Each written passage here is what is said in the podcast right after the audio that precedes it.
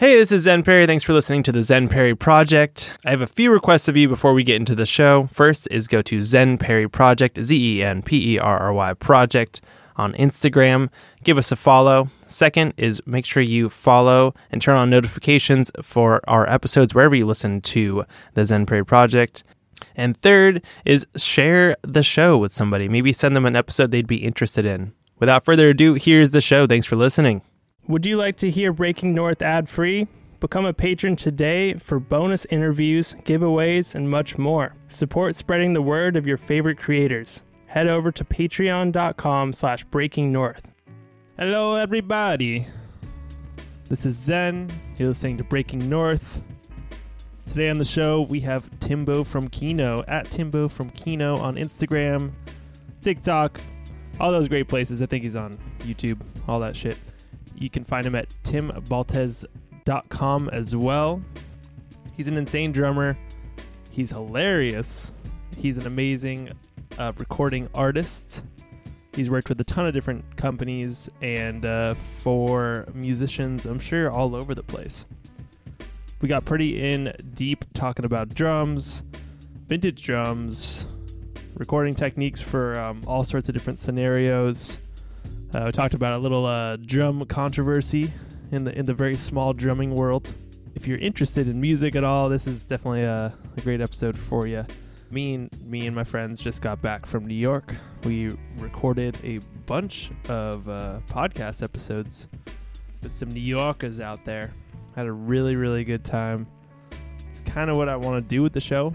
Just want to travel, take it around, meet cool people, artists, creators, chefs, you name it, and uh, see their world. So that's exactly what we did. That was our first real trip. We were out there for a week, which is kind of a long time. And we got super lucky because right pretty much the day or two after uh, cases started of COVID started really spiking there. Luckily, my friends and I got the booster about a week before, so we dodged that bullet. We got all tested and everything. Very, very happy for my health. And the people around me that stick with me, and uh, you know, you, you listeners. If you feel like supporting the show and helping us do some cool stuff, and and uh, hopefully helping you all out with some information, some good knowledge from some good people, uh, you can support the show by going to Breaking North. No. you can support the show by going to patreon.com slash breaking north that's patreon.com slash breaking north my name is Zen. You're listening to Breaking North. Here's the show.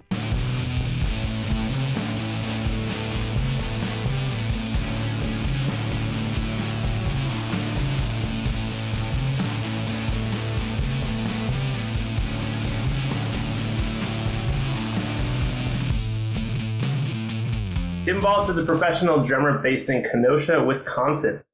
Your followers may know him as Grandma Timbo. In addition to his funny as hell Instagram, where he has amassed more than 32,000 followers, posting drumming videos, he remotely records his unique drum sound for clients such as Disney, 21st Century Fox, Warner Canada, and many more. Tim also produces a collection of drumless tracks to practice and record along to. You can download those from a link in his Instagram. Tim, thanks for being on the show. I'm super excited about this. Man, thank you so much for having me. It was almost like uh, serendipitous that this happened, right? Yeah, that was it was very interesting. I texted my buddy the night before. I was like, "We need to get Tim Baltz on the show," and then you messaged me the next morning. and so I, weird. I hit up my friend and I was like, "Did you message him?" Is that he's like, "No, I, I definitely didn't." Um, so yeah, I don't know how that happened it was very odd to me. Sometimes it works, you know. I, I love that. Like, uh, I love the aesthetic that we have going on here. Like, normally, if, if this was five years ago, I'd probably be wearing the suit and tie too. But I feel like, I feel like we're too we're we're two pretty uh, eclectic dudes here. We got the tie dye and the overalls and the suit and tie over on this end. Like, what is going on, man? I love it. I I am dressed up as Bunny Carlos from Cheap Trick, uh, I was like, oh, is he gonna wear a costume? I would feel bad if I just wore just my, my regular black clothing. Um, yeah, I'm doing a cover band tonight for for Halloween. It's uh, it's it's funny you're doing it as Bun. Um, he he's from Rockford, Illinois, which is about a couple hours from me. And uh, Bun comes to the Chicago Drum Show every year. He's a he's a staple of the show, Oh, and he has a booth with this guy named Randy Rainwater. So I remember, you know, I, I'd have a run in with Bun every once in a while. Like there's this uh, particular bass drum size that Ludwig made for a few years that was a 22 diameter by a 12 inch depth. It's called uh, the New Yorker, and it's it's kind of rare. It has a really unique sound. And I remember I was I bought one and I was walking out to my car, and and Bun stops me and he's like, "Is that a New Yorker?" And I was like, "Yeah, it's like my second one. I love them." And blah blah blah. And he's like, "Oh, I love those two. I had just bought three, you know." And uh, it was it was really cool. And then I think the year or two after, uh, Randy Rainwater invited me out to his. He has a party for like all the you know the super drum nerds out at his house at Rockford. So I get out to this party and I'm pulling into the super long driveway, uh, trying to figure out where I'm going to park. And there's Bun, and he's like the the dude on the tarmac at the airport, like, "All right, bring the car in here." So one of my favorite stories is is just simply saying that Bunny Carlos helped me park my car one time. Oh, that that's the best. uh, is he is he generally like a well? He seems like a super nice dude. I love that he's still going to drum shows and doing the works. Uh, he's super super kind and just like a, a, a ball of knowledge, man. That guy is uh, super fun to talk to about that nerdy stuff like that. Yeah, and learning these songs for Cheap Trick, which I never got super super into. I, I always appreciated them. I saw them with Aerosmith. Uh, wow, like ten years ago.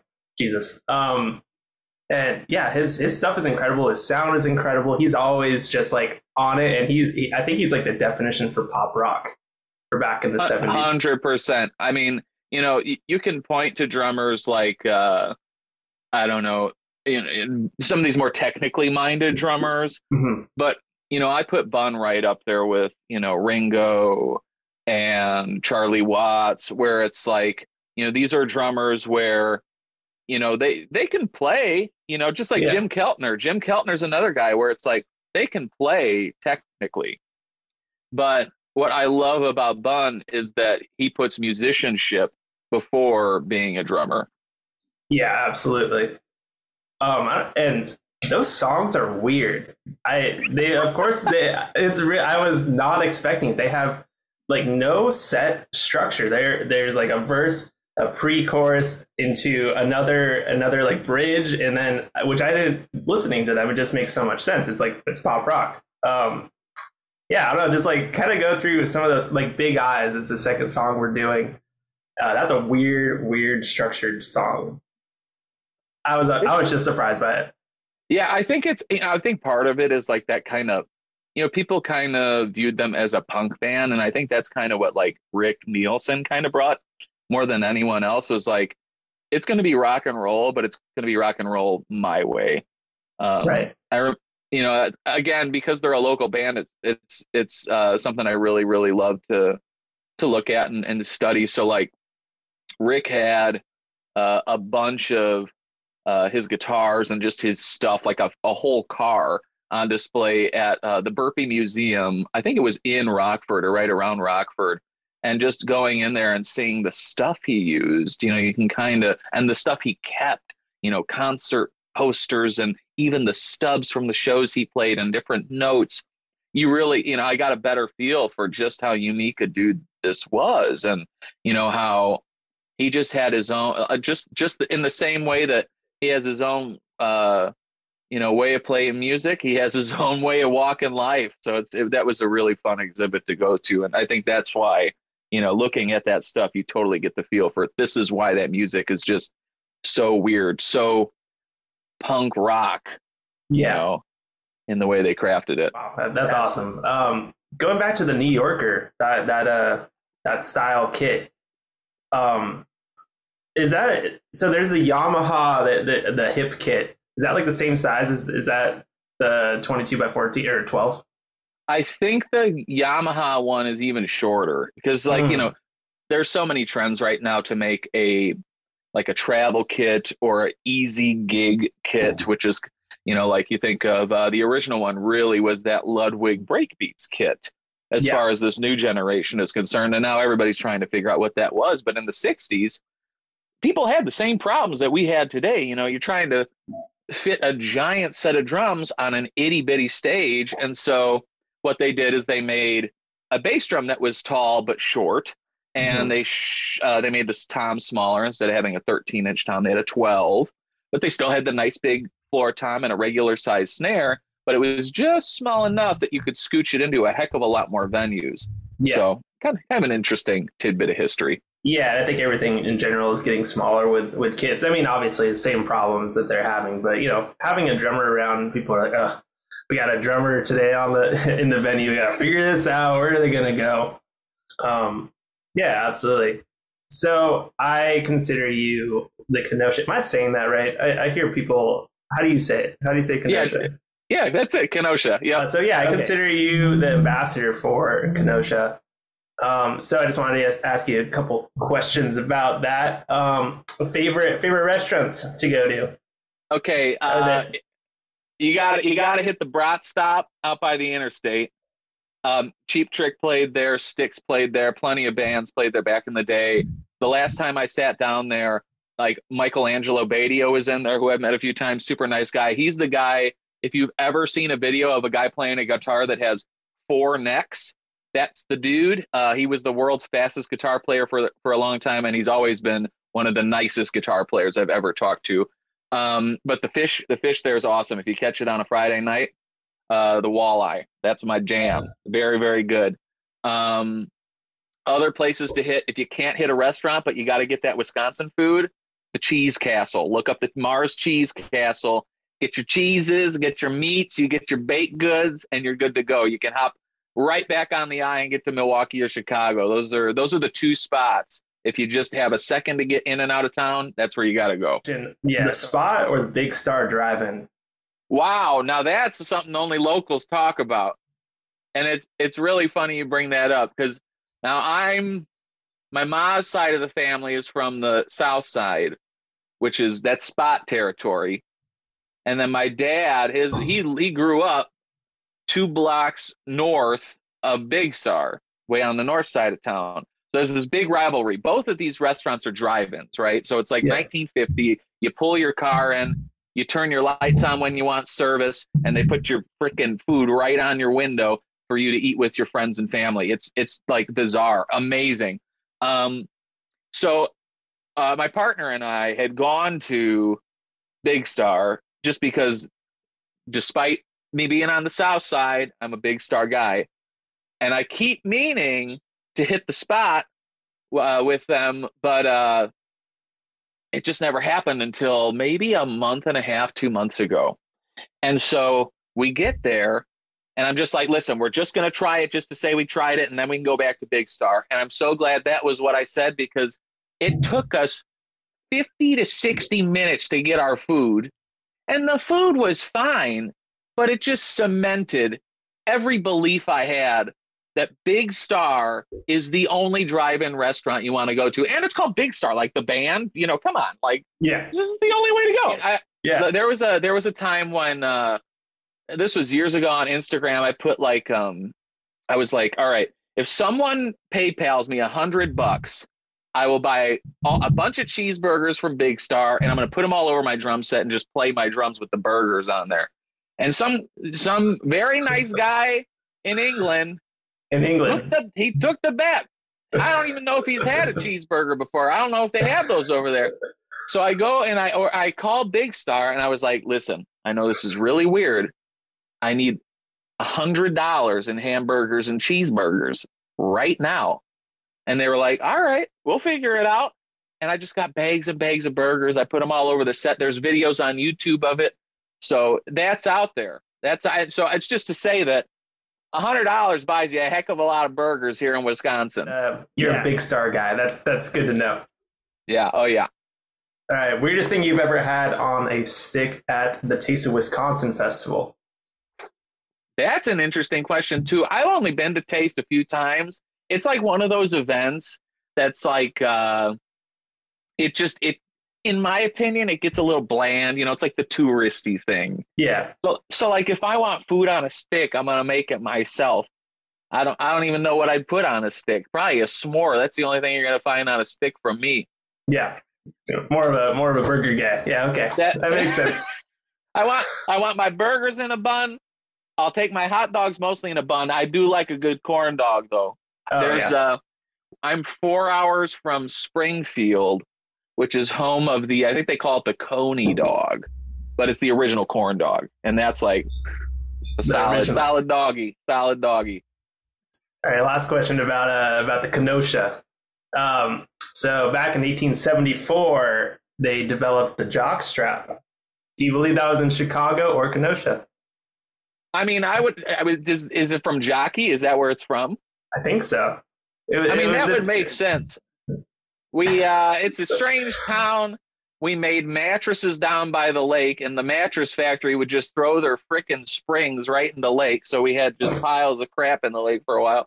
We built cars here for a while. AMC. If you've ever seen, uh, you know, like the Pacer or the Gremlin, the Pacer's the car from Wayne's World. The Gremlin is one of the most famous, terrible cars you've ever seen. You know, and uh, that's all Kenosha, baby. Uh, all here, all here. LeBlanc, like clarinets and stuff.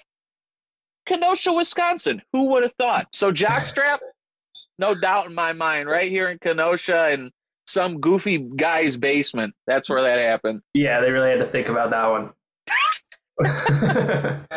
um, so you started playing drums at 15, is that right? Yep, yep. And uh, why why drums? Because you were playing other instruments. I don't know. You you are the most researched podcast host I've ever been on with here. Next really? thing I know, you're, you're, gonna yeah you're gonna be saying yeah I talked I talked to your mom and she said you really liked that chili last week, but nah you know I start so I started playing uh, piano at eight, uh, bass at twelve, uh, got a guitar shortly thereafter about thirteen, and you know really all these instrument changes came as a result of necessity. Mm-hmm. I talked about this in a recent podcast that isn't out yet, but basically to sum it up, it's like I started piano because that was a fun thing to do. Wanted to play drums in fifth grade at age 10, but you know, you go into band and they give you a practice pad and a xylophone. I don't want that crap. Give me no. the drum set. Yeah. So I keep going on with the piano. And then me and my friends want to start a band at 12. So, you know, one kid brings his drum set, another kid brings his guitar, another kid comes to sing with a little PA and I show up with a keyboard and they're like, you can't play this in a freaking punk band. That's not how this works. Yeah. So so they said, go get a bass. So I begged my mom. I said, Mom, I just want a bass. I want to play in a band. I want to be cool. So sure enough, she goes out and buys me a little bass. I started playing bass. Continue with that guitar till I'm 15. 15 comes along, I'm playing with a bunch of guys, and they're like, Tim, we can find another bass player. You don't have to do this. We need a drummer. You can kind of play a beat you figure it out. So I got a guy in homeroom, Tony Ambrosini. God bless Tony Ambrosini. Sold me a wine red CB drum set for ten dollars, and you know it was one of those things where it's like I sat down on those drums, and it felt like you know like a release, you know, a sigh, a wonderful sigh of relief, where it's just like, man, this is like this is what I'm supposed to be doing. So I'm 32 and oh gosh, a week and a half, and I've been playing drums for over a decade and a half now. 17 years it'll be. Yeah, that's a long time. So it just it just felt right. What what do you mean by it just felt right on the kit? You know, it's like uh, hmm, it's like when you test out. Any person could relate to this. It's like when you go to the car lot and you test drive like five cars and then you finally get to the sixth and it's just like ooh all right my butt feels good here. Ooh all right like this feels comfy. And then you hit the gas and you're like whoa all right yeah this is the car. This is right you know? It was just like that. As the most midwest thing i could think of as an answer. Totally dude. Going to the car a lot yeah. Okay so you were in a you were in a bunch of bands. What was the name of your first band? Francophone uh, which means yeah, it means a, a, person who speaks French. Okay. Uh, we thought it was punk. We we we dubbed ourselves. Uh, we dubbed, we gave ourselves our own genre. We called it uh, post punk jazz rock. Mm. I was like, uh, you know, me and my two best friends at the time, and then one of them's older brother. So you know, we were just trying to figure out what the heck we were doing on our instruments. And then this kid who's two years older than us, the older brother Dave, Dave would be like, "All right, all right, but I'll play this, play this. All right, now we'll do. All right, now we'll play the song. There's the song." And, and then he'd say, "All right, now we're gonna jam." He's telling 12, 13 year old kids, figure it out, make sure it sounds good. And it, it was uh, and we did that live. We would play a song, play a jam, play a song, play a jam, play a song, play a jam, play a song, and and and different people would start the jam. So I would have to come up with the bass line on the spot. The drummer would have to come up with the drum thing on the spot. The guitar player or the singer who would do some trombone too. It was like, in my opinion, that was some of the best training I ever had to prepare me for what I do now, whether it's uh, musical improvisation or in a recording setting where I might hear a song one time all the way through, and then I have to track it to tr- you know to try and make a little money in less than you know you know some some people take half a day to track a song. I want to get that sucker done in an hour, an hour and a half, and having that skill set allows me to do that. So it works in a musical context, but those skills also translate elsewhere too. Like the comedic stuff I do, whether it's the Grandma Timbo karaoke or I just posted a, the first round of new food reviews I posted in I think six plus months today. So you know, in those in both of these settings, it really helps. Even even in a business setting, if I was wearing the Bunny Carlo suit tie and going to an office every day, understanding social uh, social interactions, understanding you know rhythm in regards to those social interactions and how I can then use that to my advantage to get what I want for myself or the project I'm working on to propel it a certain way. Like it's amazing just how much that little thing, improvising on bass guitar as a little 12 year old punk rock kid, has carried me throughout the next, you know, 20 years of my life. Yeah. So a couple questions going off of that. Uh, where did you learn to? Uh, I guess jazz. You were you were playing jazz, or that well, was that was the idea of the band. Kind of like, what were you listening to? I mean, listen, I I went to jazz band once. They needed a bass player. Uh, there was a there's another guy my age, Eric Shore, who I think he's he's a professional sax player now, great sax player. And Eric was the bass player in town then, and uh, he blew me out of the water. He could read, you know, he could sight read, you know, bass music at that point. So I was just, I don't want to do this. So right. I wasn't, I wasn't the traditional jazz kid. I was jazz in a very Art Blakey kind of way. You know, Art Blakey is known for putting feeling and emotion into his music, and that's what I tried to do with the little understanding I had coming from piano of like major and minor scales, know, pentatonic, uh, you know, and kind of scooching around the circle of fifths and all that sort of thing. So um, it was jazz in that way. As far as what I was listening to, it was like all punk rock all the time. Um, when I was uh, 10, I went to my first punk rock show, which was uh, Ghoti Hook, which was like one of the big Christian pop punk bands of the time. Uh, I think Hangnail played, which was a, a, more local band, but they had a little regional thing going on. And then a very local band that was hot here in Kenosha through that time was called Hired Geeks. Uh, they were there too. Um, and so from that show on, you know, it was like I was hooked on that stuff, man, just to be like that close and in that environment with all this music and all these people. And this was before social media. So it was really, it was just a sight to behold. So I would go to shows once, twice, three times a week. And uh, it was it was so good. As far as like more mainstream stuff that everyone would know that I listened to, that older guy was in a band with Dave, you know, exposed me to Minor Threat and bad brains. And then on the other side of the spectrum, same age, I'm 12, 13 years old. He's like, hey, listen to the Jesus Lizard, L- listen to Shellac. And um, it was just so, I'm still like just so thankful for that opportunity. You know, at, at 13, I had a, an eighth grade math teacher who really took me under his wing and let me come into his room every morning. He had a guitar and a guitar amp, and he would let me play this like music math game on his little Mac computer, and we would talk about music too. So now I have the punk, I have the like noise rock thing going on, and then ska because obviously ska was hot in 2001, 2, 3 yeah. when I was a kid. But then now this eighth grade math teacher was like, hey man, you know, what about the poppier side of punk? What about the Clash? What about indie? You know, have you listened to Belle and Sebastian? Uh, have you listened to uh, Rilo Kiley? you know, some of these these other things. And so now by 13 years old, I had amassed such a wide array of music listening because I had these really these older brother figures in life.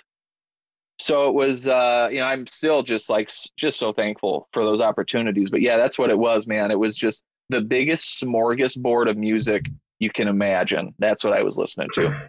And you seem to remember it all, which is it, it all like kind of goes into you. It seems like you have like a, a musical repertoire that um, you can always like kind of harken back to and and really put into a situation. So with the improvisation that you were doing, it you still are. I think that, and I, I'm taking that away from kind of your your style is is just to keep on improvising because you have to lay stuff down all the time. So being able to do that, and, awesome. and, I think you're you're 100 percent right on that. Like you know, understanding and remembering all of this music, that's my knowledge base for playing. So like, if I get to a session and the music sounds like Rilo Kiley, you know, sort of alty country indie, quiet. I know what drums I'm going to use. I know what cymbals I'm going to use. I know how I'm going to hit those drums and cymbals. I know how I'm going to mic those drums and cymbals. Or if a producer says, "Hey, man, I had a producer from uh, Warner Canada reach out, and and he was like, "Hey, I really loved what you were doing on those uh, '90s covers. I was really hot doing a ton of '90s covers earlier this year." that's like bread and butter for me. 90s alt which was the stuff my, my dad listened to a lot during that time. 90s alt music and i and uh, he was like i love what you were doing there. Can you do that on this song? And you know kind of do do your thing and and whatever you feel is right. So i had that in mind this 90s thing and i heard the song and uh, it was super like it needed like a travis barker type of big rock thing but like very explosive fills in a few spots so it's like again, understanding that wide array of music, I can bridge Third Eye Blind, Blink 182, and modern pop music all into one little thing. And and what came out with, uh, you know, what came out with, they were really they were really happy. You know, both the artist and the producer. So that's that's the power in just listening to and taking a, a critical eye to a bunch of different music. Yeah, absolutely were your parents kind of instrumental in in getting you into music? My uh my the cool thing is that both my parents, my my dad's a heavy listener, loved music, had a giant cassette collection when I was a kid. Uh, you know, he was the dude who he had the most uh, ridiculous tape player I've ever seen that would know where the blank space was between songs. So if you wanted to skip a song, it had a skip button on the tape player. I've never seen that before or after my dad's tape player. Uh, my mom loved a lot of music and my grandma too. So like my grandma, my mom's mom, had a room in her house, which was with just a couple blocks north of my mom's place. Uh, and, and the room was literally all the closet was full of records. All around you was just full of records. And then there was a couch with a record player and two giant speakers and, you know, right there. And so I would just dig through this and, you know, my mom had blues, a lot of blues. Um, dad had a lot of Americana, and then he would branch out like anything from Radiohead to Wilco to uh, Green Day to then he got into he really got into rap, so like Eminem and like Flo Rida. Um, and then you know I'd go to grandma's and it would be like classical music and then like here's just a random you know led zeppelin 3 hanging around. Oh here's here's uh you know diamond dogs the david bowie record. And you know so it was again from the from the get-go was always eclectic and always deep you know? Yeah wow i, I did uh my grandma definitely didn't listen to um led zeppelin. That's pretty cool. There was one time she, you know i don't even because she would just buy bulk or we would buy bulk records for her. So these would just wind up in her room but she was she was always such a sweetheart. I i miss her dearly but you know grandma uh there was one time she was driving me to school and i pulled out um a newer rancid record when i was a kid um indestructible. I think it was indestructible and uh, i played like a softer kind of ska based uh song and she was like oh i really like this so it's like you know in the same way that grandma kept such an open ear to music. I tried, I think uh, not consciously, but I definitely tried to keep that same sort of open ear through my childhood and even into today. Yeah, absolutely. Did you did you ever tour? Did you have aspirations of it? What was kind of the band thing going through high school? So the band thing for me was really heavy in high school. That was probably its heaviest uh, in my life. Um, and you know, in high school, by sophomore end of sophomore year, I kind of gamed the system in such a way that I could get out of school by one o'clock most days, 1.30. And so I was able to get out early. I could go home. My, most of my bandmates worked odd jobs uh, and were usually older than me. So they'd come over to the house. We'd practice for a couple hours and we would try to gig, you know, at least a couple times a week. But what was interesting is I never got the opportunity to tour. Um, got an ultimatum. Basically, it was like go to college, or my my parents sat me down and said, basically, you got to go to college. And uh, it was uh, presented in such a way that there was no other option. So I went to college begrudgingly, um, and never toured. Uh, I have a I have a degree in English, uh, focusing on like business writing, so like copywriting, technical writing, technical editing, all that sort of stuff. And um, I put that to use for five and a half years after college. And as far as touring goes, I, I quit my corporate job early 2019 and I drove around the country living out of the back of my car for like four and a half months. Uh, drove straight south down to Oklahoma, uh, drove from Route 66 uh, all the way out west to uh, just uh, near LA and Temecula, did Nam, and then I meandered all the way north to Portland. I stayed in Portland for like two and a half of those months and just crashing on couches and sleeping in the back of the car. And then uh, drove the north side of the states home. So, you know, even though I didn't tour with a band, when I tell that story to my friends who do tour full time, you know, they'll tell me, you know, that's literally the best way to tour because you can stop when you want to stop, you can stop where you want to stop, you never have to move any gear, and and it's it's just there's all the freedom that yeah. you want out of touring, but that you can't necessarily get out of touring. Yeah, that's that was kind of the idea with this podcast. I eventually, well, going to be taking it on the road, going to New York. Um, I just didn't want to bring a drum set around. I want to go to studios and you know do the podcast and record whatever drums they have and just have a good time doing it. So, yeah, That's awesome, man. How old are you now? 27.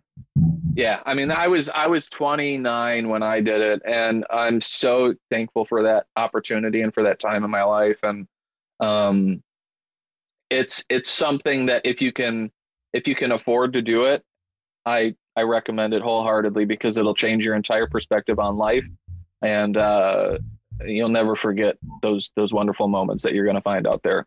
Yeah, absolutely. Were you with your partner at the around that time? No, no, I was just just me and a bunch of crap in my little Honda Fit. Makes sense. Um, yeah, yeah. Do you do you have any endorsements? This is a precursor to my next next question. Oh, okay. So, do I have any endorsements? Uh, the quick answer is no. So, what I cultivate and I talk about this with clients and, and students all the time is because even even drum students with me are like, how do I get an endorsement? I want free cymbals. I want free drums. And it's like, you know, most of these freaking artists don't even get free cymbals or free drums. Yeah. And and so, you know, I don't I don't see the value in having a formal endorsement other than, hey, look, I this is a thing I did on paper. For me it's about having relationships. So you know uh, even though i don't have a formal endorsement i'm in a position where i can afford drumsticks again. And if my cymbal cracks now i don't have to worry about having to work with a retailer to try to get that cymbal replaced mm-hmm. i can say i can say to the guys at zildjian hey you know i have i need to do a cymbal swap for a warranty exchange here can you help me out and they're more than willing to help me out. So that's why these relationships are valuable. Um, it makes it easier to get the gear you want, especially if you're a working musician, because this stuff is only getting more expensive. And uh, the benefit of not formally signing with anyone is technically you're a free agent. Yeah. So if I if I want to play Zildjian, I can play Zildjian. And if uh, Joe Schmo Cymbals sends me a set of cymbals, I can say, "All right, Joe, I'll try your Schmo cymbals," and uh, and no, nothing. You know, there's no no one's getting hurt, which is which is nice.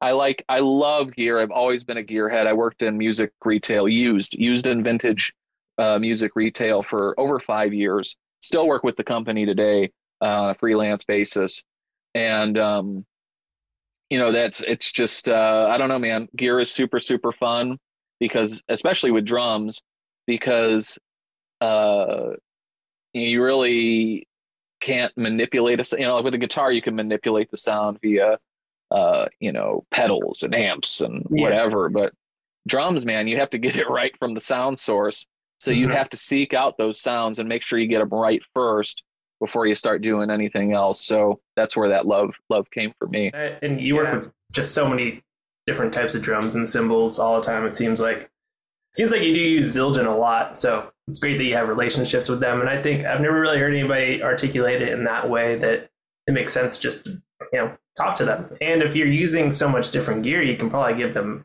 awesome feedback because you're not just Uh, like I don't want to play this.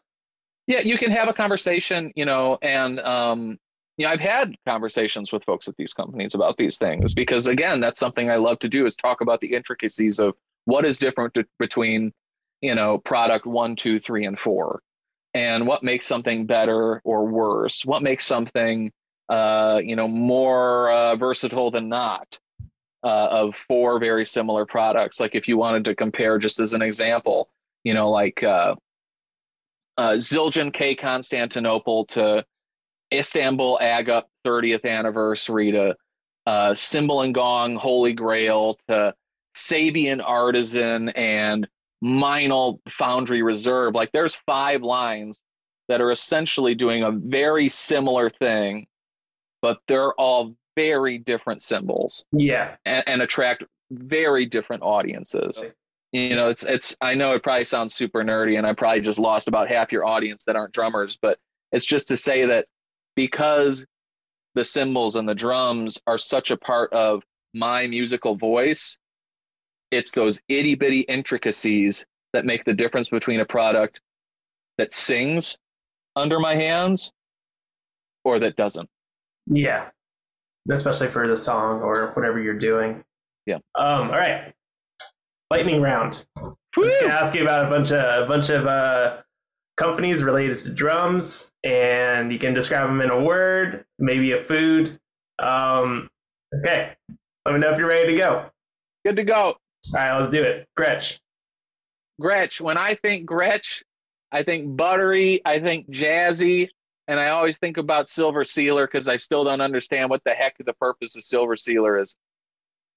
Dude, I could ask you so many questions. I, this this interview could turn into five hours. I just okay. Anyway, let's let's keep going. Uh, Tama. Tama, uh, the OG Japanese drums, um, and some of the coolest modern drums that are being built today that still uh, innovate in ways that always inspire me. Right. Zildjian. Zildjian, the classics, the people who literally invented crashes, rides, and hi hats, and they're still innovating today. And you know they're the big player. They've always been the big player because they literally invented this stuff 400 years ago. Um, but you know they they continue to evolve as a crew and as a brand, and uh, it's, I'm gonna I'm really excited to see what happens with that company over the next five years. Ooh, little maybe a little insider info right there. Ooh. Uh, Ludwig. Ludwig, another classic brand. Chicago home, home their their home was Chicago. We had Ludwig, we had Slingerland, we had Camco, and just over the state border in Indiana, we had uh, Leedy. This yeah. was the home of drums. You know, that's why the Chicago Drum Show is such a big deal. It's because they were all here. Ludwig is the brand I connect with most because my uncle played Ludwig. My grandparents bought Hmm. him a 60s Ludwig when he started playing. And as he started gigging out and making a heck of a lot of money doing the weekend warrior thing in the 70s and 80s, he saved up enough money to buy at that point a brand new Ludwig and Octa-Plus with you know nine toms and two bass drums and the whole thing. So that family history really solidifies it for me. And I my first vintage kit that I purchased was a Ludwig, and my little green kit that you see in most of my Instagram mm-hmm. videos, that's a Ludwig that I customized the heck out of, and it's my favorite set of drums, and I don't think I'll ever sell them. Yeah, I, I have a bunch of questions coming up about that. Uh, Drumeo. Drumeo. Jared is very kind. He's been very kind to me, and uh, I appreciate that they can build a brand that is the face of modern drum education, but that they also leave room for everybody in the middle and at the bottom to continue teaching uh, just as effectively and uh, uh, just as to, to make it just as financially a rewarding situation for everybody in the game still. Uh, Remo. Remo.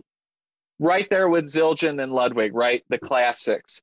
And what I love about Remo is that again, it's a company that continues to innovate and they still make oddball products that I love. White suede emperors. You probably never heard of those. That's what I use on my toms all the time. Awesome. And then uh, DW.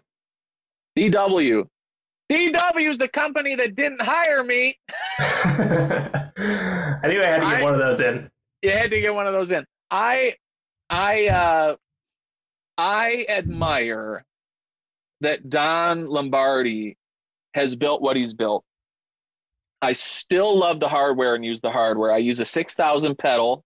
I use 6000 ultralight uh, cymbal stands, and I use plenty of other little gizmos and gadgets and doodads that they make or that their subsidiaries make. Um, I also appreciate that after they bought Gretsch, the Gretsch sound did did not change.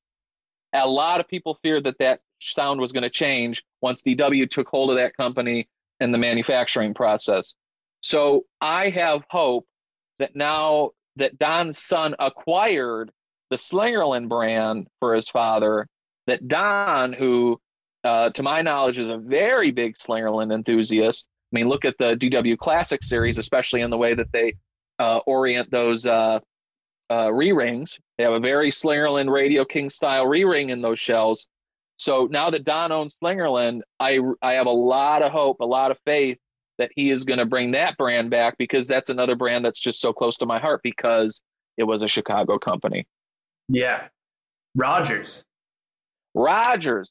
A lot of people don't know this, and this is going to kind of sideways. A, I love Rogers, but B, Rogers speaks to the quality of Keller, Keller drum shells. So if you're a custom drum company, whether you're little or big or whatever, most people just go through Keller to buy their drum shells.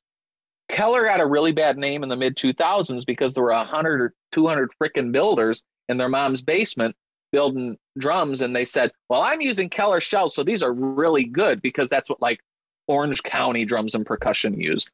But this, they they basically tarnished the whole name of Keller. Despite that, believe it or not, Keller was the company that was manufacturing Rogers shells mm. uh, during during the prime of that company. So listen, if Keller can make some of the best vintage drum shells ever made in the history of life, then I think they make a pretty good drum shell even um, today. Camco. Camco. Camco is one of those companies I've tried to understand forever. The turret lug is the most attractive uh, lug I've ever seen. A circle on a circle, and their uh, T rods are gorgeous. Like whoever designed all that hardware just knew what they were doing. The spurs, the floor tom brackets, and the legs especially. Um, the throws, everything about their hardware, amazing. What I don't like about Camco is I've had two sets. I had a an Oak Lawn, Illinois manufactured set and then a Chanute, Kansas set. Both of them, their toms are oversized, kind of like Gretsch, the old Gretsch. So it can be tough to get the drum heads on there unless you're using something a little oversized like a, an Evans head or a, a Remo Classic fit. That always turned me off from those shells as a younger player. Now I just posted a video with a, a little 2012 14 Oaklawn Camco that I, I made that video, uh, gosh, four or five plus years ago now. And I was listening to it and I was like, man, those drums sound really good. And I wonder what Tim's hands and ears could do now at 32 year old or 32 years old with those drums versus what I could do with them in my 20s. Because my ear has changed a heck of a lot in that time. Yeah. You uh, so last two, Mapex. Mapex. I I will tell you a story. There was one time I was with uh, a, a very prominent person in the drum industry, and they said, "What is the first word people think of when uh, when they hear Mapex?" And uh, I said, "I don't know what," and they said, "Cheap." And un- that's unfortunately the story for them. But you know, I love what they're trying to do as far as innovation with, you know, like partnering with like uh, what like Russ Miller and uh, uh, Randall Mays to do those like crazy tom mounts that are, I don't, I think they're like a thousand dollars for a tom mount. Like they're really trying to innovate and do some high end stuff. I've owned one of my favorite kits when I was growing up was I had this transparent orange lacquer. Uh, it must have been an early 2000s or maybe even late 90s Mars Mapex kit. Uh, and it was just like poplar shells 20, 10, 12, 14. I loved those drums. So I tried when when they did a rebrand for uh, a revamp rather for the the Saturn line. Um, this would have been late two no early early 2010s, late 2000s, one of the two, right around there. Um, they did a walnut uh, birch or was it walnut maple, whatever the shell was. It was walnut and something else. And uh, these beautiful finishes. I had a black to silver, uh, and it, with a blue in there, uh, fade lacquer finish, and the price point was awesome. Like used retail was, I think, nine hundred dollars for a 22, 10, 12, 14, 16, and a five and a half by 14 snare. Um, were they inexpensive? Excuse me. Yeah, they were inexpensive. They, but I prefer using the word economical because what it does is it gets a drum into the hands of a drummer at a, a much lower price than they might pay for some other brand um, that's going to sound good and be giggable. Um, so yeah, I, I even though they're cheap uh, as far as price goes, I don't think quality suffers, especially now uh, for that price point. So decent little drums. That's a long-winded freaking answer for a lightning round, but there you go. uh, yeah, I, and I definitely agree with that. Um, that people may think that about Mapex. All right, last last question. This this yeah. one is dear to my heart because I had a studio right across from him. Um, Sugar Percussion. Okay, Jefferson. Listen, I'm gonna I'm gonna preface this by saying Jefferson gave me two drums under the premise that I only talk trash about him and his product. I hate those drums. They're so bad. It's such garbage. Nah, but seriously, Jefferson has been such a sweetheart. And he did tell me I could only talk trash about him and those drums if he gave me the drums. But I I love those snare drums. Um, you know, uh, my favorite one that I have is the 14 by 6 seater. Um, it has been one of the most. I I don't like wood drums. I I typically only use metal drums. Snare so to drums. have snare drums, correct. Now, if I could afford it, I'd just have Q drums and then everything be metal. That's, no, that's but, what I have, yeah. And I, I, that's why I don't have any other kit. there you go. No, but I, uh, you know, as far as snare drums are concerned, metal just works for me. So I have an array of all the all the classic Ludwig stuff. Uh, but as far as wood drums go, uh, I think the combination of uh, him getting Jefferson getting a slimmer stave with a nice round edge top and bottom uh, just worked to create what has been uh, a drum, a wood drum that sounds like no other. Sounds like a, and, and, really to me, it's the quintessential wood drum sound that I've always been chasing for mm-hmm. a long time, and now I I finally have it in my arsenal. So I man, great drums really good dude too. Really good dude. uh, he's just so meticulous. Oh my god. Yeah, and I think that's what's so special about the drums is you know here's a furniture maker who has to have everything be so precise, and applying that level of craftsmanship now to a drum is part of, in my opinion, that's part of the secret sauce.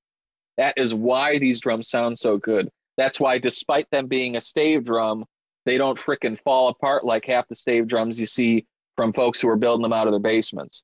because it's because of that fine eye and the extra time and all those years of experience that goes into building those products. Yeah, he's he's the good stave drum maker. Yeah. Um, so I started following you back in 2020 around the start of the pandemic. Uh, you were one of the only funny things that was happening at first.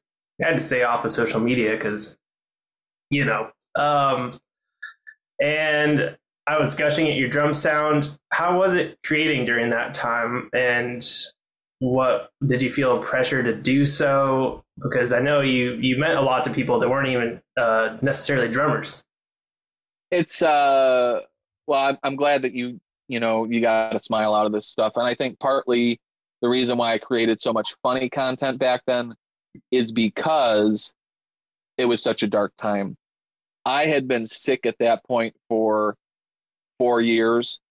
And in March, I finally got a urologist to put me on testosterone replacement therapy, which immediately started healing my body uh, much more than any of anything any of these other doctors did. That's so cool. And so that renewed my sense of vigor in life. And even though there were tough days, I mean, like I said, this is a 10 year recovery, so this this is not a walk in the park. I was able to foster a better find find a better mindset during that time, which helped me uh, produce more and produce more uh, comical content.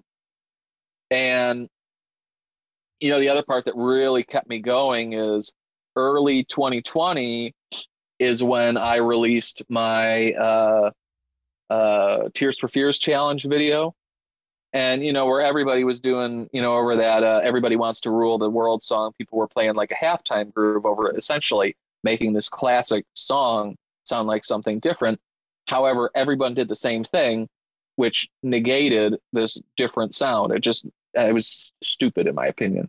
Yeah. There was only there's only a few people i really loved watching that. Mad in class being one of them. She's great drummer if you never heard of her mad in class with a k whoo that gal plays that gal plays. And uh, so, anyways, I released a funny version of that where I'm like blast beating over this Tears for Fears song and screaming the lyrics at the end. And uh, that video got half a million views and netted me an additional uh, almost 5,000 followers in two weeks. And I'll tell you, that was like the first time I really went viral. So for that to happen, whew, that fueled man, that fueled my content creation for the next six months. Yeah. I've more in in from you know in the last year I've more than uh doubled my uh what do they call that following i don't even i'm so tired what do they call the following but i've more than doubled my following so i'm at i'm at, over 30000 people who watch my stupid little videos now it's ridiculous if that's not listen, if that's not a reason to keep making content, I don't know what is. So you were pretty outspoken about your your thoughts on police brutality, the world, mental health, you know, sickness. Um, what what were a couple? I mean, you just kind of explained how you know you were helping people out. What are some things that you can do that you, you kind of recommend to just stay creative and kind of get through these rough patches? What because I, I get I get pretty bogged down, especially with social media, and I know a lot of other people do as well. So, what are some things that you do just to keep putting keep putting yourself out there in the best in the best light and staying creative? Uh, generally, I always recommend like if you need a break break from the news and you're fortunate enough to turn it off, turn it off. Um, you know, I want to try to stay informed about what's going on, especially being from Kenosha, a place where uh, we had cops uh, shoot a black man, you know, 11, more than a dozen, I think over 10 times in the back. Um, and we also then had subsequent uh, riots where um, things got so bad that my ma went out to work one morning shortly it was during the riots and um, she called me out to the front patio and she said, Tim, you got to come out here. And you could smell the town burning. And going through something like that, I think, uh, changes your perspective on how you get through difficult moments, uh, especially coupled with, uh, you know, what trauma I've been through in my life, uh, including this illness, uh, which is constantly a source of trauma. So it's it's not to say that this is a, a you know foolproof sort of thing. There's always going to be moments where you're going to be soft. There's always going to be moments where you're going to cry. I just had a good cry this morning. You know, this is great. yeah, you have to. You know, you have to. You have to let it out because if you let it, if you don't let it out, you're going to bottle it up. But to get past that, you know, stop reading the news if you are privileged enough to be able to live without reading the news every day. Uh, find ways to foster meditative practices, whether it's sitting down and formally meditating every day, or going for a five minute walk, uh, going for an hour long walk and listening to a podcast. And you're a walker, Uh, right? I, I, I used to be a lot, yeah. you yeah, racked up some uh, some miles. almost two thousand miles last year. Last year, Whoa. I think. Yeah. Um, you know, but uh, you know, those are some some ways to do it. And um, as far as staying creative, I always talk about this metaphor uh, that I think about uh, the dichotomy uh, creation and consumption. And think of it like a gas tank. And think of your product as creative output and think of your gas as consumption. So when I create, I love that. I, I usually do it in bursts. So like when I'm making my Instagram videos, I'll try to hammer out five, five, six days of heavy filming, you know, two hours of filming a day. And I'll try to produce somewhere between five to 10 videos every day during that, that sprint. And after that time, you know, during that time, I'm just like running that gas tank down. And now we're, you know, hopefully at an eighth of tank and not empty by the time I'm done. And I have to refill it to get back to full so I can do that again the next month. Mhm. So the way I do that is through consumption. Um, I get inspired by traditional media, creative media, art, movies, music, uh, comedy, you know, these sorts of things. But I also find uh, consuming uh, in other ways can be helpful too. Uh, kind of, and it's like uh, we think of pets as kind of consumer products sometimes. I think, Hmm. and uh, for me, it's it's not necessarily considered a creative art, but I have four, five, five running fish tanks right now. I think five, no, six, six running fish tanks right now. Uh, only totaling like a hundred, hundred gallons total. Um, where uh, I'm breeding guppies and growing plants, doing aquascaping, they call it. And, um, you know, always I'm constantly pruning, I'm constantly keeping the water good in these tanks and, uh, you know, breeding uh, responsibly, trying to produce. I have guppies that are uh, well respected in uh, the little guppy community over here, which is ridiculous. Uh, and um, you know it's something I, I don't necessarily share a lot about that in public uh, and I'm and that's I don't put it on social media because it's it's that's the thing for me and my partner and my close friends you know who might come over and I'll be like hey you want to see my fish uh, but Joe Schmo isn't going to see my fish. So you know in that are you know in this thing fish keeping that might not be considered a creative act, um, it still is an act that is filling that tank, filling that consumption tank, so that the next time I hit the drum set, I can use the fuel of cleaning up fish poop or whatever to help me create something cool on the drum set that I can share with folks on the internet. that that meditative thing to do. Uh, I think uh, almost every major drummer is um, somehow a Buddhist or a meditator, or they they like to sit in ice baths. Uh, you got yeah, you got to talk to uh, as far as meditation and uh, I don't know anything, you know, like that kind of realm. You got to talk to Greg Fox. That's the dude. Uh, he's a New York cat. And then uh, ice bath, uh, Matt from uh, Periphery. Yep, yep. That's Mr. Ice Bath. I took Right. a lesson with that dude once. He's super nice, man. But ice baths every day, I think that's that's a little too much for me. I think I'd die if I did that. yeah, I, I just love it. He, uh, just sitting seeing him in a barrel. I feel like I see more of his ice bath stuff than I do his drumming now. Yeah, Uh, yeah. When I went to Musicians Institute, he did a a couple clinics there. He, they, they were there all the time. Those guys are insane. Um, I, I love watching him. players. And Um, good dudes too. That whole band. Yeah, they're and they're very business minded in, in a great way. Like you know, putting out the samples and all these effects and all these great things. Yeah, they Um, know what they're doing. So you answered quite a few questions I was going to ask about the filming. Um, so yeah, you seem to batch stuff out, which is uh, you know, in a business sense, of just a great idea. You know, just run that, get in that mind zone, and it, I would imagine some of your uh, content gets a little bit crazier and a little bit more fun near the end of it. Like you're just maybe starting to get a little. Feeds. I usually I usually do it different uh sessions. Like the funny stuff, I have to be in the mood for, and I hadn't been in that mood for a long time until recently. So I did one 15 minute session where I cranked out all my Halloween videos for this year. Um but uh, well, I mean, and Halloween's a little tougher because I have to have like two giant bins of costumes in front of the drum kit, so I can just like, all right, I'm gonna change and then do some more. But yeah, the drum stuff, like, I feel like I also have to be in a separate headspace. So it's like when I'm playing drums, I don't want to, you know, I'm not in the mood to, you know, do some crazy kooky stuff or Yeah. whatever. Um, how do you how do you get loose performing? I guess maybe just staying inspired or do, doing some of those uh, things. But it, I find it hard. I feel like I just have um, resting. Uh, I guess resting drumming face, where I'm just like thinking. Uh, how did you? When did you get into filming? How did how do you kind of overcome that stuff? And uh, yeah, any and all thoughts.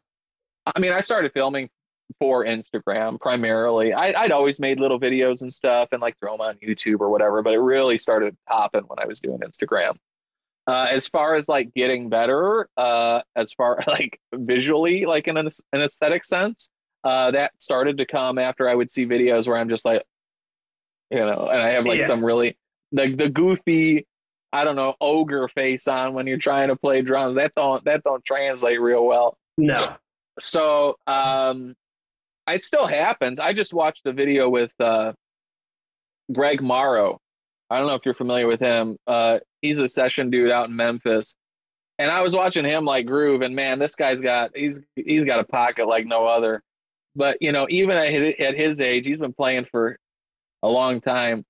And uh you know i'll still see him like you know he's got a good face on but then i'll see him like blink with his snare drum and i'm like all right. If he can still blink when he hits the snare drum, I can still have my my mouth hanging open half the time too. I don't have to feel so bad about it. Yeah, I, I remember just in high school, I was getting like, oh, you had quite the drummer face, and just being like, whatever it was. And then at some point, I was like, okay, I'm just gonna not do a face. And then I was like, what? It just took all the fun out of it. The drummer face is almost part of the act, you know? it. It used to be for me, you know, if you go back to my videos from 2015 or 2016, that was half the act is you know the first thing i did instead of just you know running around with my jaw open playing was i would intentionally just have my tongue out or be doing goofy faces um uh really kind of in the spirit of like rick nielsen. And and then you know after that uh it was like okay let's be a little less kooky all the time. And that's when i started to just kind of try to find i guess just a look that was a little softer, you know, a little easier to swallow. Let's get into uh, what might be a controversial topic. I what do you think happened to the drum troll account? Happened. I'll Um, tell you what, I listen, I have spoken on things that I probably shouldn't speak on today. And I know a lot about this drum troll stuff. oh, tell me. Come on.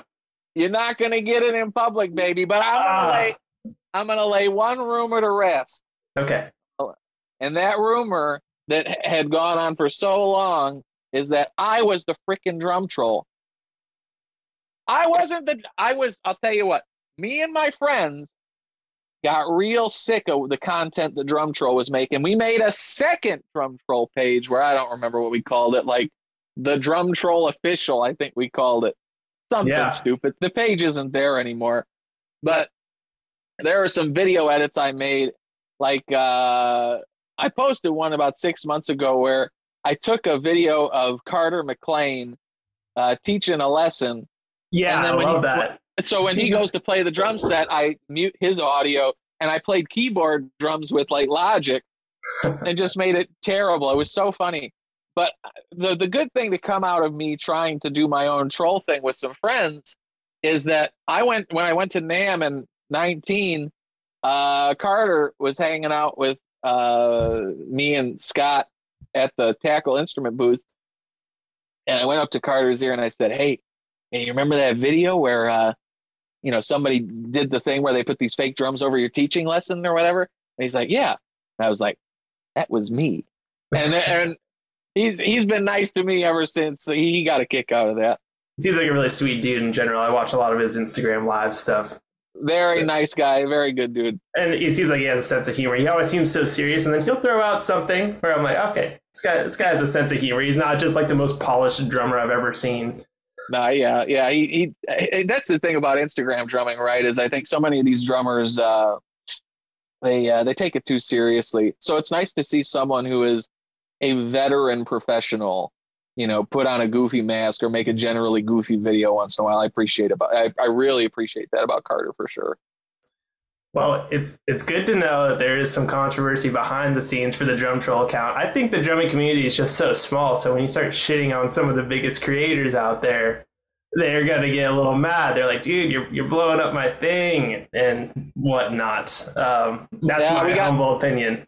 I think I, th- in my humble opinion, I think we got to laugh. You know, I think Oh my god, yeah, you know and so uh, this is it, it is such a very it's a tight knit community drummers Yes. are a tight tight knit community and so in my opinion i think that you know if there's a if there's a jerk in the weeds well we better call it out if there's homophobia or transphobia and this is a platform to call that out i think we should call that out and if someone's you know uh, sphincter's a bit tight. I think we better, you know, loo- loosen it with a good meme once in a while too. So I, you know, that was the one thing I, I really treasure about uh, the drum troll is that you know they really they really kept us kept us laughing and I think kept the community uh, in the loop with with real happenings. You know that really had some some value in informing uh, purchasing decisions or uh, you know anything else. yeah. It felt like the closest I ever got with a bunch of other drummers was just like, "Dude, did you just see that thing?" Like, I I kind of always thought that, but it, it was whoever was making that stuff up was uh, Genius. Amazing. Yeah, right. Okay. Uh let's let's go into the not that we have it. Let's go into some real nerdy drumming stuff. Uh how deep do you go on identifying drums? You get you get down to the lugs. It seems like you get you know.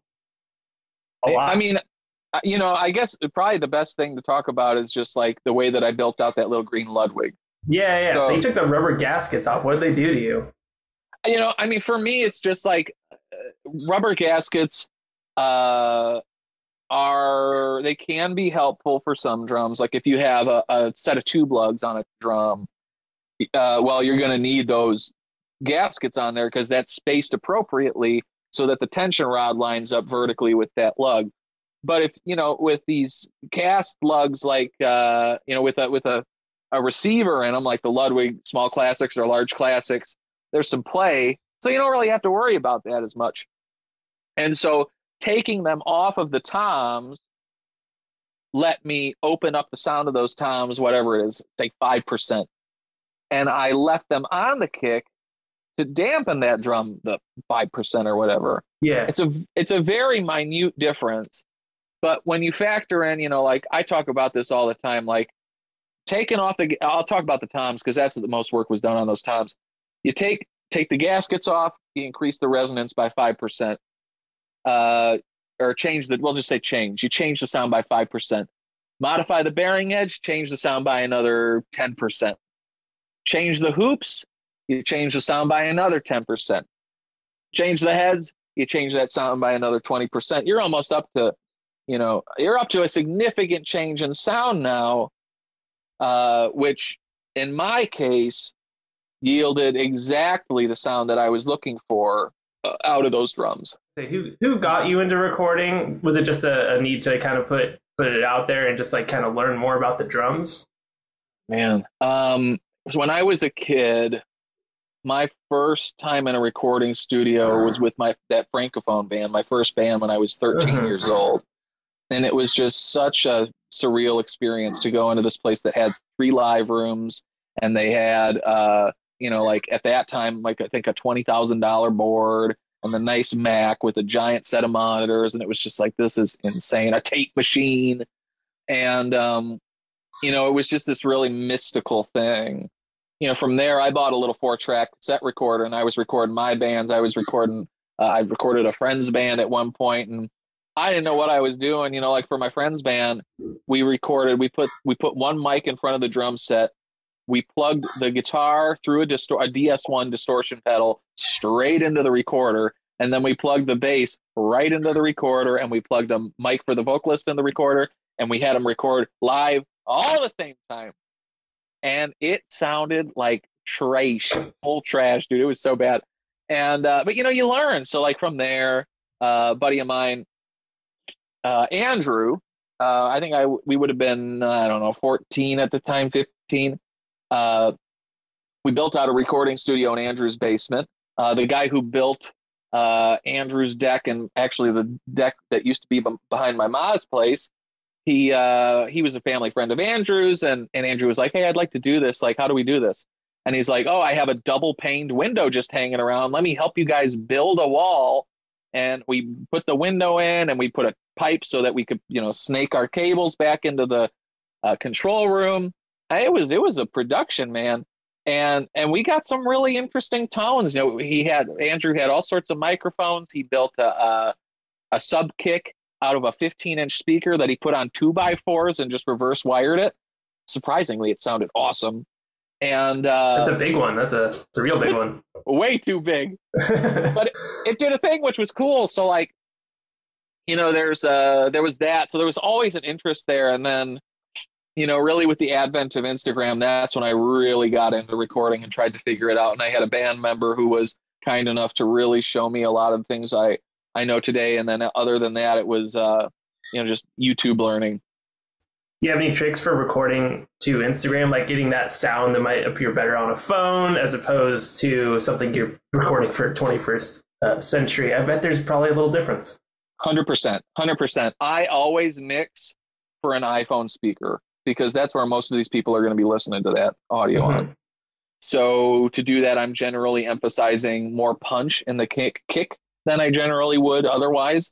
Um, I have to be uh, mindful of general like loudness level. So uh, I used to crank the heck out of a limiter uh, on the tail end on my mix bus so that it would be like the music and the drums would be super lo- loud going out, kind of like loudness wars kind of thing. Like just the louder the music, the better it's going to Mhm. perform. Yeah. Uh, now, now I'm a little, I'm, a, I'm, much more conservative with that because I use one set of files to post to all sorts of different uh, social media sites. So now I don't have to feel, uh, you know, any type of way about posting it to YouTube, where someone might generally listen with headphones. I don't have to feel weird about uh, trying to post that on TikTok, where they have a limiter that they throw on at the end that makes everything way too loud.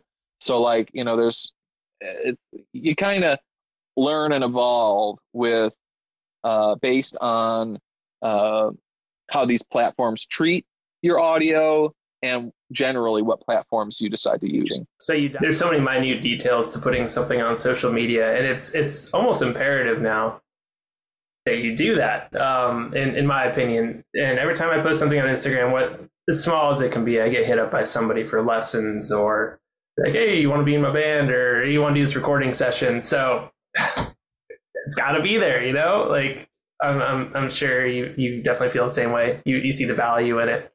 I- just talked to um, I don't remember if it was a friend or a, a student or a client or I talked to somebody the other day, and I, I remember them saying like, "How do I, uh, you know, what what am I supposed to do with this Instagram thing? What does it really mean for me as a player?" And and and the way I respond to those kind of inquiries is like, people in Bunny Carlos outfits who wear a suit and a tie five days a week are the kind of folks who, you know, working a nine to five, you can use LinkedIn as your resume and you can list out all your bullets of everything you've done. And I still use that as a tool, sure. But what I also do is post my videos on Instagram so that as a performer, uh, people can view those videos right away and understand oh okay so this person has skills in drumming and you know whatever certain types of drumming and recording drums and social media or whatever the heck I'm talking about. And so Instagram for me is the LinkedIn for professional musicians. Absolutely. Yeah, my LinkedIn sucks. Uh, um, all right, let's uh, let's uh, shout out some people drummers, musicians, family, whoever whoever you want. I'm gonna shout out my mas, my dads. I'm gonna shout out grandma, grandpa. I'm gonna shout out Amy and Sean, my siblings. I'm gonna shout out Cam, my wonderful partner. I'm gonna shout out to all my homies. I'm gonna shout out to uh I'm gonna shout out who am I gonna shout out? ODB, a son, the one. Uh I'm gonna shout out uh the Eskimos, the Air Force, the Marines. That's an ODB thing. Uh, but uh, you know, I uh, no, I mean honestly, I think the biggest shout outs here should should really be just to uh, you know my loved ones, um, uh, chosen or blood, who have been supporting me through what has been a really tough last five years. Um, and to whoever the folks are out there who continue to watch, like, and comment on my, uh, you know, my videos and who support me through, you know, purchasing lessons and drumless tracks and and who send me encouraging messages and uh, texts because I wouldn't be here. I wouldn't be doing what I'm doing today if it wasn't for all the love and support I received from all those folks. Is there any advice that Grandma Timbo would like to offer to anybody listening? Anything you heard from her recently? All right, listen. If you, you eat one, you eat one candy, and you only eat that candy on Halloween. That's the only rule for Grandma Timbo. Amazing. Well, Tim, this has been this has been super super fun, and yeah, I can't wait to see more from you. And uh, you know, best of luck with everything that you're doing and, and your health and recovery, and uh, you know, living the life, living the Dude, life. Th- thank you so much for having me on the show. Yeah, you know, if anybody wants to see any of the ridiculous stuff that uh, we've been talking about today, I'm Timbo from Kino on uh, Instagram or Tim Baltes, B A L T E S dot com. Uh, thank you so much for having me on the pod. And uh, I hope people learned something today, can take something away, had a laugh. And, and if anything, just know, uh, in my opinion, not Grandma Timbo's opinion, you eat as many freaking candies as you want on Halloween, all right? All right. If you enjoyed the show, consider becoming a patron on patreon.com. Early access to episodes, bonus interviews, and much more. Head to patreon.com slash breaking north. That's patreon.com slash breaking north. Would you like to see more stories of artists, creators, and characters that we love? Sign up for the Breaking North newsletter. To sign up, click the link in the show notes. Be sure to like, subscribe, and leave a review if you like the show. Have thoughts on the show? Send us an email at breakingnorthpodcast at gmail.com. For more, follow us on Instagram, YouTube, Twitter, Twitch, and of course, Patreon. Breaking North is produced by Michael Lieber and Zen Perry. Hey, thanks for listening to this episode of the Zen Prairie Project. Make sure to follow the Zen Prairie Project on Instagram Leave us a review for any of the episodes that you liked, and consider sharing this with a friend that might be interested in this sort of show. We'll see you next time.